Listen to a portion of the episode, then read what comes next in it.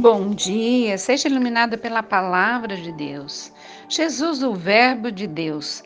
João, capítulo 1, versículo 1.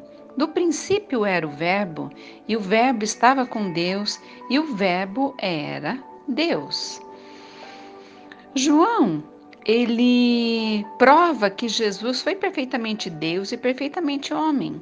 Neste versículo de início de seu evangelho, o apóstolo abre as cortinas da eternidade e faz três afirmações sobre o Verbo. Primeira, o Verbo é eterno. No princípio era o Verbo. O verbo ser aqui está no pretérito imperfeito do modo indicativo. Isso significa que quando tudo foi criado, o Verbo já existia. Ele precede o tempo e a criação. Consequentemente, o Verbo é eterno.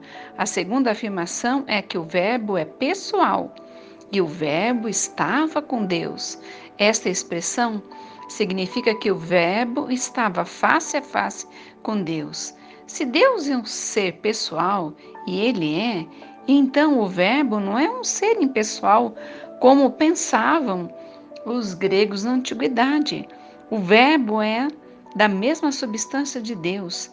Ele é coigual, coeterno com o Pai. A terceira afirmação é que o Verbo é divino e o Verbo era Deus. O Verbo não é um ser inferior a Deus, como ensinaram lá no passado em Alexandria, nem apenas um ser superior aos anjos. O Verbo é da mesma natureza de Deus, tendo os mesmos atributos e realizando as mesmas obras. Glória a Deus por isso. O Verbo era Deus e ele se fez carne, né? Ele veio habitar é, entre nós. Vamos orar? Pai, em nome de Jesus, Senhor, nós precisamos de revelação do Espírito Santo acerca da Trindade, acerca de quem o Senhor é realmente. É só através do Espírito Santo que nós temos essa certeza. Essa certeza que o Senhor é aquele que é, que era, que é, que será eternamente. É aquele que deixou a glória para habitar né, entre nós.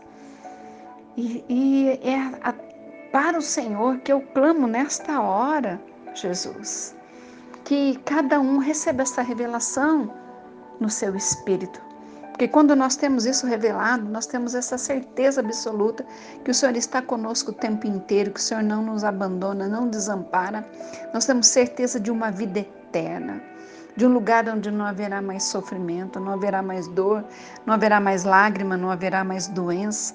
Nada do que nós enfrentamos aqui é isso que nos dá a certeza absoluta da salvação. É o Espírito Santo agindo, revelando quem é Jesus para cada um de nós.